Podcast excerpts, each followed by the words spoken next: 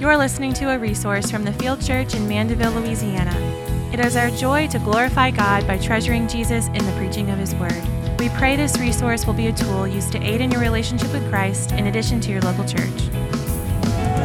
Blood of Jesus, nothing but the blood. Nothing but the blood of Jesus, nothing but the blood.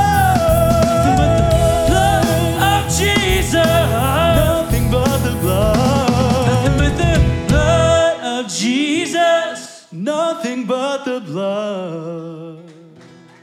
Amen, amen. Y'all can go ahead and have a seat. And I know your first thought, who let the giant golden retriever on stage with the decorations? Well, it was Pastor Sam, so take it up with him. But my name is Christian Turner. I'm a pastor in training here at the Field Church. And I've been here for about 6 months now, maybe. So it's been a while. But Pastor Sam wanted to give me the opportunity to preach, and I just want to say I'm so excited to get to be here with y'all. Before we do anything, I just want to take a moment and just pray before we hop into the Word or anything, because we just want to ask God for His guidance for all of us this morning. So let's pray. Father, we thank you so much for the opportunity just to spend time in your word, to spend time studying together, to spend time fellowshipping with one another, Lord. And just as we walk through this sermon, allow us to just see how you're calling us to live. Allow us to see the steps you're calling us to take, Lord. And most importantly, just allow us to see you this morning. Allow us to see you for who you truly are, and allow us to see the response that we are called to have because of that. Lord, allow me to be nothing but a messenger this morning, just presenting your word, just unpacking your word in a way that's just clear and concise for all of us to understand. And it's all in your Son's name that we pray. Amen. Amen. Sweet, sweet, sweet. So we're going to get into it because we have a lot to unpack. It's going to be a fun time, and we're going to go. So if we need to slow down, somebody just raise your hand and say, hey, slow down. You lost me. Remember, in training. But if you were here last week, you know that we talked about the centurion servant. We talked through that, and Jesus was in Capernaum. That's important for kind of where we're going to go. That's important for what we're going to do. But what we're going to talk about and what we're going to illustrate today is just very, very clear, cut, and dry. It's that Jesus is the Messiah. That's it. That's all we're going to talk about today. We're going to spend quite a while just unpacking this, and why is this important for us? Why does this matter? Well, if Jesus isn't the Messiah, if he isn't who he says he is, like, first off, what are we all doing here? Like, what's the point? What's the point?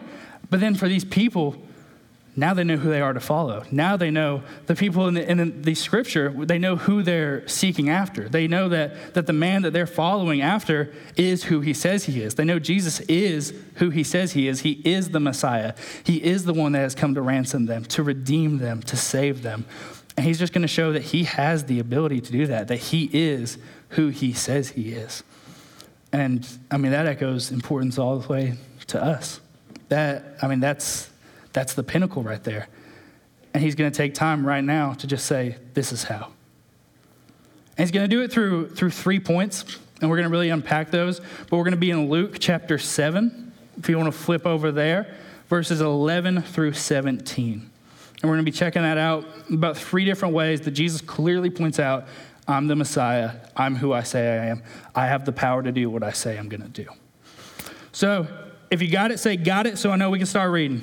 All right. I'm a little like Pastor Lonnie, if y'all were here for him. I like when you talk back. A little bit, so bring it on. But let's go ahead and read. We're going to start in verse 11 all the way through 17. We're going to hit it all, so let's dive in. Soon afterward, he went to a town called Nain, and his disciples and a great crowd went with him. As he drew near to the gate of the town, behold, a man who had died was being carried out, the only son of his mother, and she was a widow. And a considerable crowd from the town was with her. And when the Lord saw her, he had compassion on her and said, "Do not weep." Then he came up and touched the bier, and the bearer stood still. And he said, "Young man, I say to you, arise." And the dead man sat up and began to speak, and Jesus gave him to his mother. Fear seized them all, and they glorified God, saying, "A great prophet has arisen among us, and God has visited his people." And this report about him spread throughout the whole of Judea and all the surrounding country. I mean, I could walk off the stage right now, and we'd my goodness. Like, thanks, God. Like, But, I mean, this is a crazy cool story because this is literally just illustrating what Christ is going to do for all of us. He's coming back from Capernaum. He's heading into Nain. He meets at the gate. He meets this lady. She's a widow. She's just lost her only son. And Jesus resurrects him. First, he says, don't weep. He has compassion on her. He says, don't weep. And then he restores him. And then I love that after he restores him, he just gets up and starts talking like, man, I want to know what he said. Like, Luke, can you put that part in there? But I love that he gets up to start talking and everybody's talking, that Jesus is purely glorified through it and that the word spreads out. So like I said, this is going to point out that he is clearly the Messiah. Jesus clearly illustrates that he is the Messiah. He is who he says he is. And I think he does it again through three ways here. And the first one that we're going to look at is through his sovereignty in perfect timing and in perfect placement. If you look at those first two verses, I'm going to read them again real quick for us.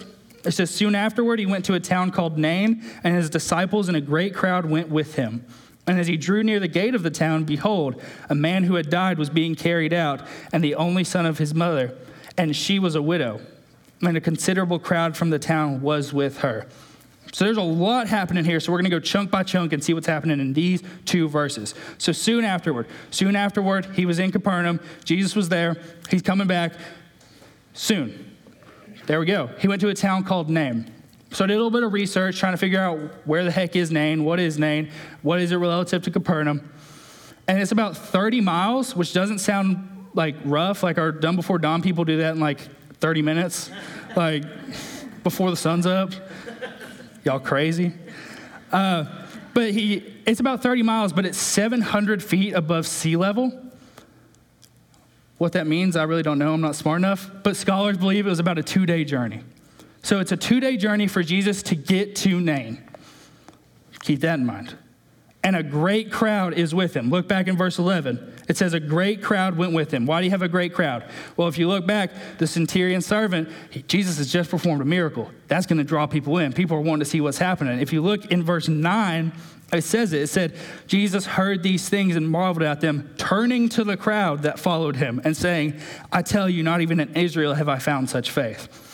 So this crowd's been rolling with Jesus for a while. He's got like a big old crew walking up. It had to be kind of intimidating, coming up to the gate.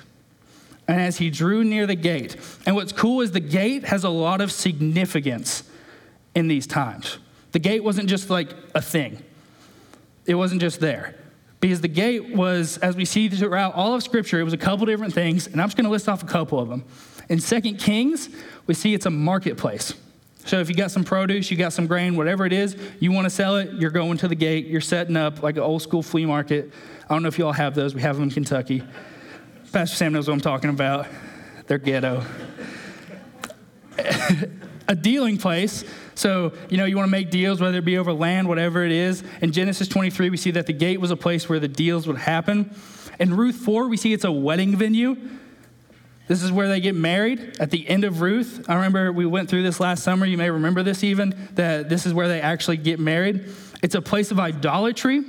In Acts 14, verse 13, we see that is a place where idolatry takes place. It's a place where the word was read in Nehemiah 8. And it's a place where prophets prophesied in Jeremiah 17. So everything that ever happens in town pretty much happens at the gate. I was trying to come up with an illustration for us to think of to like kind of resonate this in our minds. And the only thing I can think of is like the gate to these people is what La Coretta is to us after service. You see everybody there. Like you're just going to run into everybody. And even if you don't want to, you're going to see like me walking up with a bunch of new attenders. And you're like, I know he's going to make me sit with them. I'm kidding. But the gate. So let's backtrack. Jesus has come to town, great crowd, and he's gotten to the gate. It was a 2-day journey, and he's brought them to the gate. They've reached the gate, and at the gate, what happens? Behold, a man who has died was being carried out. Burials happened pretty quick. From just like my research and what I've like been looking at, I don't know how many days it would have been. But like in Acts 5, we see Ananias and his wife, they fall over and they just instantly take them and bury them. It's like Ananias died and dudes took him. Like, go check it out. Acts 5, it happened. So it could have been like that. It could have been a couple days, but either way, it was quick. It wasn't like a drawn out month-long process. I mean, not that ours are, or like funerals are for us anyway, but they moved it pretty quick. But what's cool even here, back in verse 12, it says, the son of his mother, and she was a widow. Remember that. Key on that later. And a considerable crowd from the town was with her. So let's fill in the big picture. Jesus, 2-day journey, has a crowd, come in. They meet at the gate. They run into the gate, and just by happenstance, random coincidence, they happen to run into this woman who has a big crowd with her, who needs a restoration act in her life. Just at the gate, they just happen to run into her at the most popular populated area in town. That's not a coincidence. There's no way. Jesus is setting the stage here. And that's what's cool. This by itself, this alone is showing Jesus has the power, that he has the knowledge, that he has the ability to see that he's gonna work, that he is gonna move. He's setting the stage, and in setting the stage, he's proving he's the Messiah. In just setting the stage for the miracle he's going to perform, he's saying, I'm the Messiah, because I've illustrated this. Everybody's here. Whether it be somebody preaching the word or somebody committing idolatry. That's the best, worst, the worst. Somebody in the marketplace, somebody getting married. Anybody. And then just on top of that, the woman's bringing a crowd with her. So anybody who missed the market memo, they're coming in mourning with this woman. So everybody is at this gate, and Jesus is setting the stage. And now we just need to see, what's he setting the stage for? This is illustrating he's the Messiah through just his ability to time this out. This isn't something any one of us could do. I know I'm not organized to do this. I have a hard enough time getting everybody ready out there. That's why I got Donovan now. Love you, Donovan. But now let's just take a look at what Jesus does.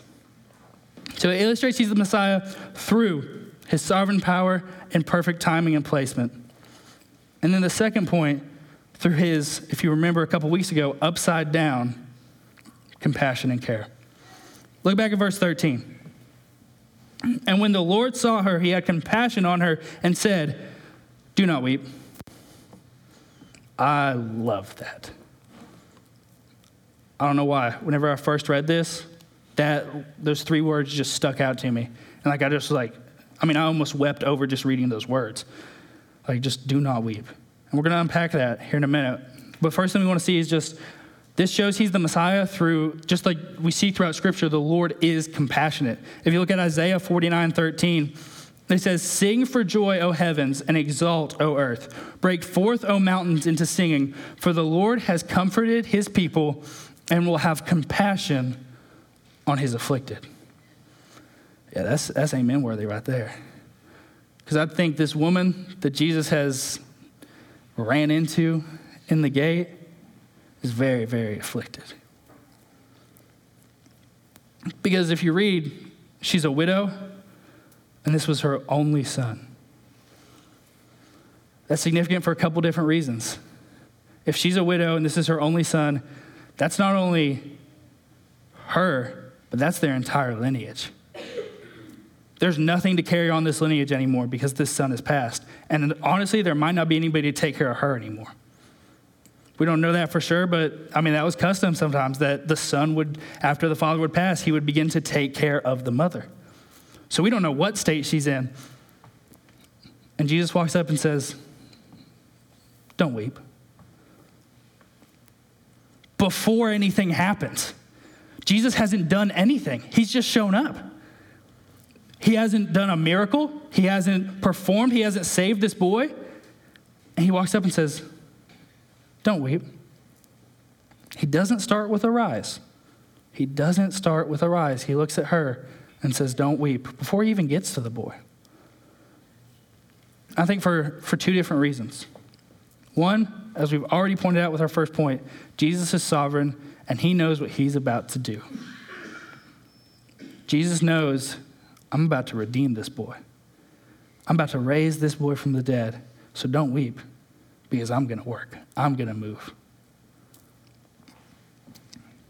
If you know me, you know I'm a New York Jets fan. Yeah, it's brutal. But a long time ago, a guy named Joe Namath, Super Bowl III, they're 18-point underdogs in the Super Bowl. If you don't know what that means, ask me after, because it was a big deal. And nobody expected them to win. But Joe Namath, he's in an interview, and they say, Joe, like, what do you realistically expect is going to happen? Like, do you think you have a shot? Like, do you think you have any chance of winning this? And what he says is, this is a quote from Joe. He said, I got news for you. We're going to win the game. I guarantee it. Here's the thing. Joe Namath was just cocky. He was just arrogant. He was just confident in his ability to play football. But Jesus is able to say this because he is the Messiah, and he's able to say, I know what I can do, and I'm going to do it. This isn't Joe Namath hoping he's going to do it. This is Jesus saying, I have this power, and I'm about to use it, so don't weep. How many of us believe that this morning? How many of us walk like we believe that this morning? So Jesus knows what's about to happen, and two, Jesus shows his compassion and care that only comes from a Messiah through the fact that he is just present. He hasn't done any miracle, he hasn't done anything, but by Jesus showing up on itself, that is care and that is compassion, because the Messiah is there. If you look in Psalm 139, verses 7 and 8, it says, where shall I go from your spirit? Where shall I flee from your presence? If I ascend to heaven, you are there. If I make my bed in Sheol, you are there. We can't escape this presence. It's here. He's there. And that is something only the Messiah can do, is being all present, being there, being always there. People in this world, they may be there for us through seasons of life, but Jesus is the constant as believers. He is the constant one who is always there. And that presence brings rest. Check out Exodus 33:14.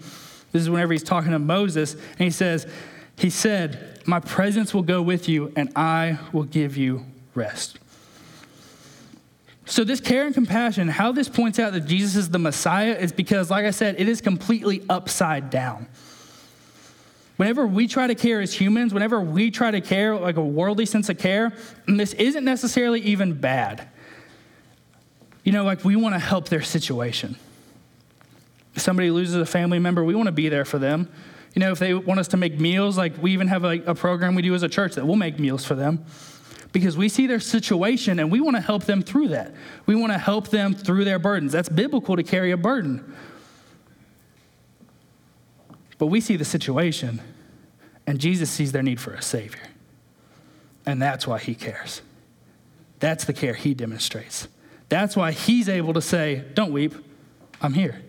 Don't weep, you don't even know what I'm about to do. You don't know what I have the power to do. You don't know what's about to happen. This is true for us today.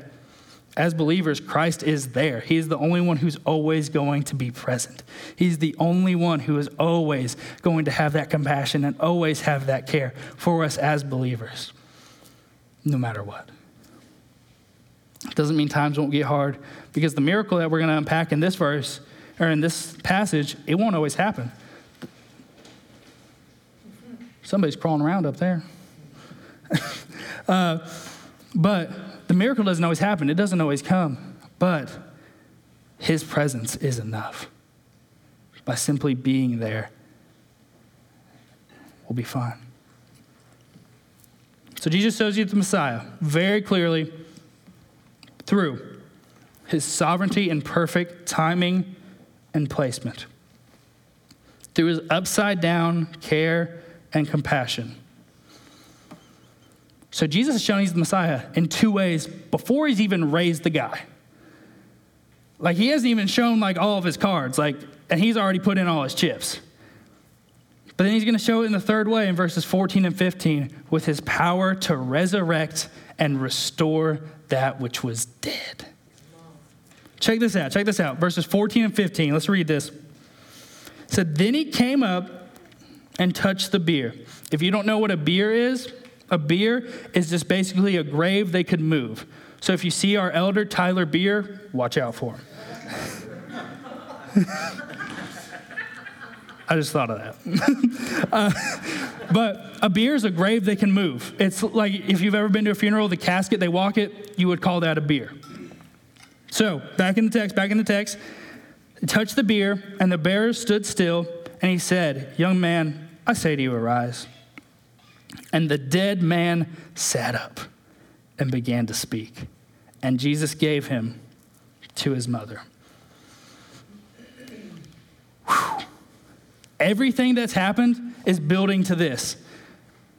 From leaving Capernaum on time to make this two-day journey has led to this point where Jesus is going to illustrate that he is the Messiah definitively and clearly by saying, I have power over death itself.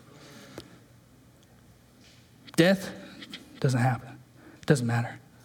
I defeated it. But it's important to note, as sad as it is to note, it's important to note, this boy's going to die again. I mean, that's a fact of life. If he's still alive, I want to meet him. I'd love to talk to him. But he's not. This is more of a resuscitation, because this boy's going to die again. But that's okay, because this is just the warm-up. Everything's been setting up to this moment where Jesus is going to raise this boy, but this is the warm-up for Jesus saying, I'm going to resurrect myself on behalf of all of you. This is why Paul can confidently write in Romans that in Romans 8, 38 and 39, he can say, for I am convinced that neither death nor life, nor angels nor demons, nor present nor future, nor any powers, neither height nor depth, nor anything in all creation is able to separate us from the love of God. Don't miss this. That is in Christ Jesus, our Lord. That's the Messiah right there. That's who we're looking at. That's who showed up on the scene. That's who's at the gate. This is the Messiah. The one that through no death or life, nor any power can separate us from God. That's the gospel right there, folks. That's it. That's what Christ has called us to. The fact that he lived a perfect, sinless life to ransom himself for us because we weren't good enough. We're sinful on our own.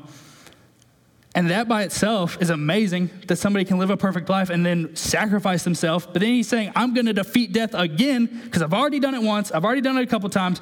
But the Lord's going to raise me. And this is a resurrection because I'm not dying again. I'm going to go straight up. And he offers the same for us. That if we believe and we put our faith and trust in him, we will be united with him for eternity. That neither death nor life, nothing can separate us. He's just giving us a taste of it here to say, hey, I'm the Messiah. This is me.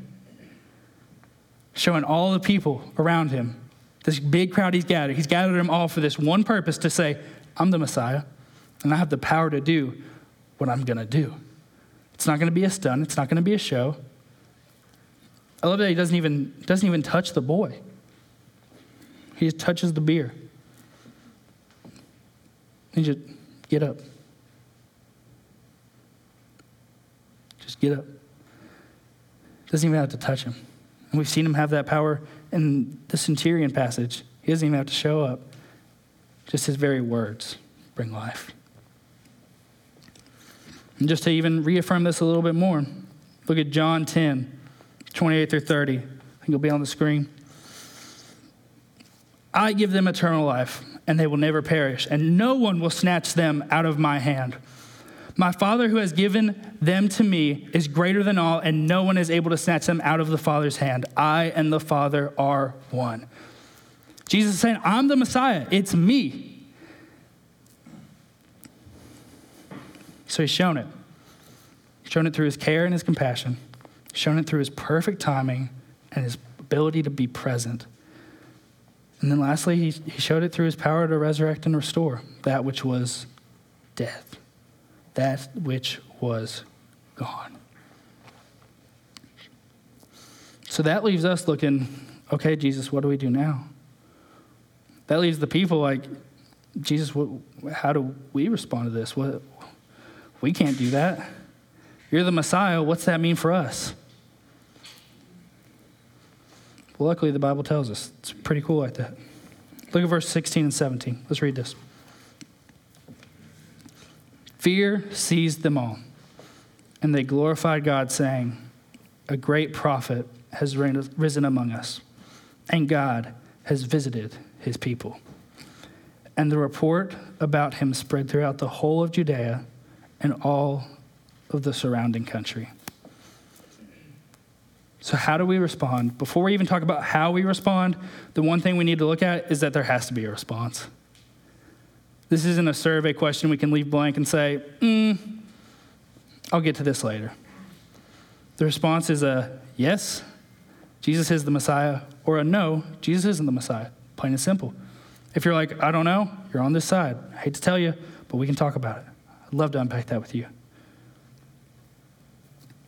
But Jesus, he's proven here. He's the Messiah. And all we're called to do is repent and trust in that. Trust that he has that power. Trust that God has visited his people. I love that. Look at verse 16 again. Very, very last part. God has visited his people. This was just from raising one son from the dead. It was going to restore a family line. It was going to restore a lineage. And this was a great act. And it left these people saying, God has visited their people. God has visited us. Well, I got some good news. God's visited us. See, the word went out about this act. But when this news got to Capernaum or got to the outskirts of Judea, it's an awesome story of what God did. And they're pumped to tell it. But we have a story that saves all. It's not just an act that happened once. It's a continual act that God wants to do in each one of us. So how do we respond to that? What do we do? What do these people do? It's clear they give him the glory. That's the first thing. Whether that means trusting in Christ for the first time, even today, yeah, whatever that looks like, we're called to give him the glory. And then look at 17, and this report spread throughout the whole of Judea. Can you imagine? You're at work Wednesday. Somebody comes in, they're like, bro, Mike, you're never going to believe what happened. This dude showed up in Hammond, and this guy was laying down dead. And he didn't even touch him. He just walked up to him and said, hey, get up. And the dude got up. Like, if somebody came up and told you that on Wednesday, you're going to be freaking out. But guess what? Jesus has done it, and he's done it in you if you're a believer. He did it. He's done it. It's happened. He looked at you, and he said, hey, get up. How did it change you? Are you telling? Because if that happened in Hammond, I guarantee we'd hear about it. If that happened in Hammond, I guarantee people will be telling us about it.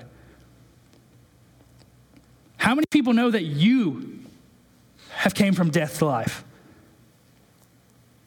How many people know that Jesus has saved you? That you were dead on a bier being carried out of town and he looked at you and said, get up. How many people know? Because if it happened on a worldly action, everybody would know. You'd be telling everybody, bro, I was dead. Well, guess what? You were. And guess what? I hate to break it to you. If you don't trust in Jesus, you are. But here's the great news. Jesus touched the bier. He's already touched it. Look at verse 16 again. God has visited his people. This is even more true for us because he has completed his salvific work on the cross. He's done it. He's visited. See, this boy that was laying there, he was waiting on Jesus to show up. Jesus had a 2-day journey to get to him to save this boy. Jesus has already done his journey for you. So why are you still laying there? At that point, it's a choice. If you're choosing to still lay in your bier, that's a choice, because Jesus has already said, get up. He's already said it. He completed it on the cross. He said, get up, because I've defeated death. And it has no hold on you. Look at John 5:24. This is good right here. Truly, truly, I say to you, whoever hears my word, which we've heard it. Everyone in here has heard it, so we got no excuse. We're all on equal playing ground right now. And believes him who sent me has eternal life.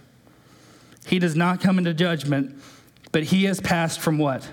Death to life. So how do you look?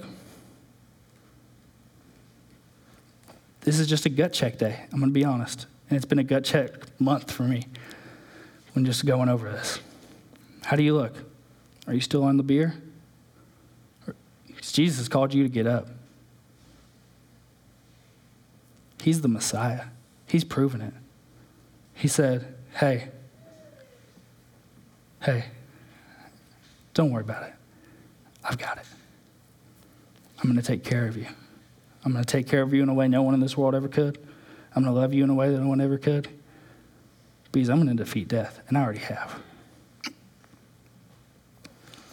And if you've gotten up from the bier, which I hope and pray that all of you have or will, what are you doing about it? Because that's a call to action right there. Does Judea know that you got up? Does the surrounding country know that you got up? Because if they don't, why don't they? Because you're not telling them. Because this is infectious. When you tell somebody, they're telling somebody else, like, bro, you're never going to believe what happened to John. Bro, John got up. He was dead. Now he's alive. He's talking kind of crazy. I don't know what's going on. And then they're going to want to come talk to John because they want to figure out what's going on. The beer's been touched, and Jesus has said, arise. And all that's left to do is respond. That's it. How are you going to respond?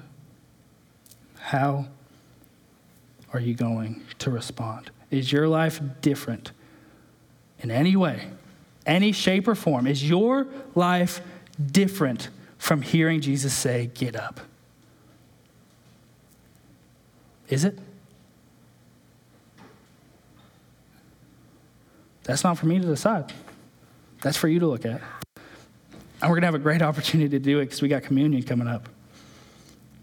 And what a way to cap off a gut check, to get to say, hey, Lord, that death that you died for me, let's take a moment and remember that.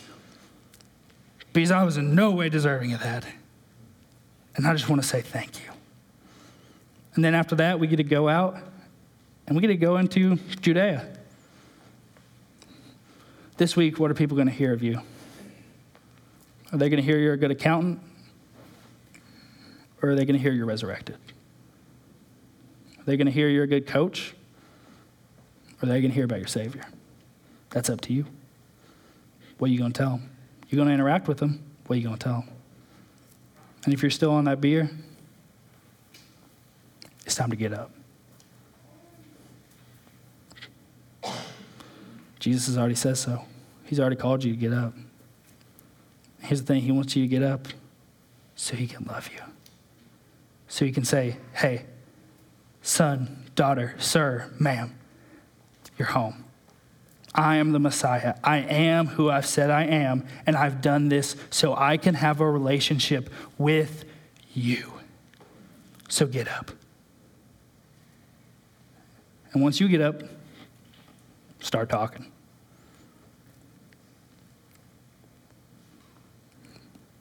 What are you going to do? It's up to you guys. But let's pray. Father, I thank you for the opportunity to just take time and present your word. And Lord, I hope I've been a good steward of it. And if I've said anything on my own power, I pray that it is forgotten and that only you remain in this place. Father, allow us to walk out this place. Allow us to leave in a way that we are excited and we are ready to go into our Judea and tell people that I have came from death and I am now alive, and it is because of Jesus, and this is who he is, and he is the Messiah, and this is how. And Lord, let him even pull out this passage and show people how Jesus is the Messiah. Through his care, through his compassion, through his power, through his sovereignty. Lord, allow us to be good stewards of you. Allow us to be good stewards of your word. And Lord, just as we enter a time of communion and a time of response, allow us to just cry out to you and say simply, thank you for what you have done. Thank you that you loved me enough to look at me and say, get up. Father, thank you again. It's all in your son's name we pray. Amen. Thanks for listening to this resource from the Field Church in Mandeville, Louisiana. We pray that it helps you joyfully make Jesus Christ your treasure.